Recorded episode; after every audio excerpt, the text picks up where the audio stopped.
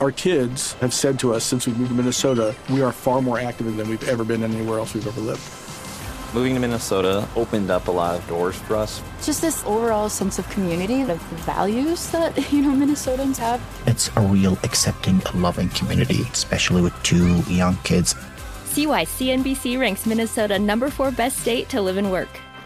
A great place to work, an even better place to live. ExploreMinnesota.com slash live. Este es el podcast de Rocío Córdoba. Una mujer como tú. Ay, amiga, date cuenta. La paz no es sinónimo de aburrimiento. Te encantan las montañas rusas, perdón, de mucha toxicidad.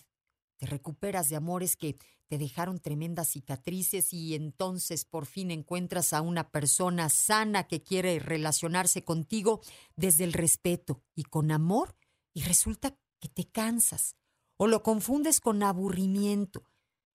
Te compraste esta idea de que una relación de pareja tiene que ser emocionante y entonces estás buscando constantemente ese momento de adrenalina en el que hay peleas y celos y se te olvida que estos se acaban convirtiendo en hábitos muy dañinos.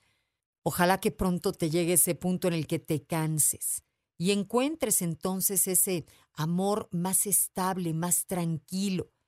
Desafortunadamente te quedaste acostumbrada a esa montaña rusa de emociones y luego te preguntas si, si el sentirte tranquila es normal.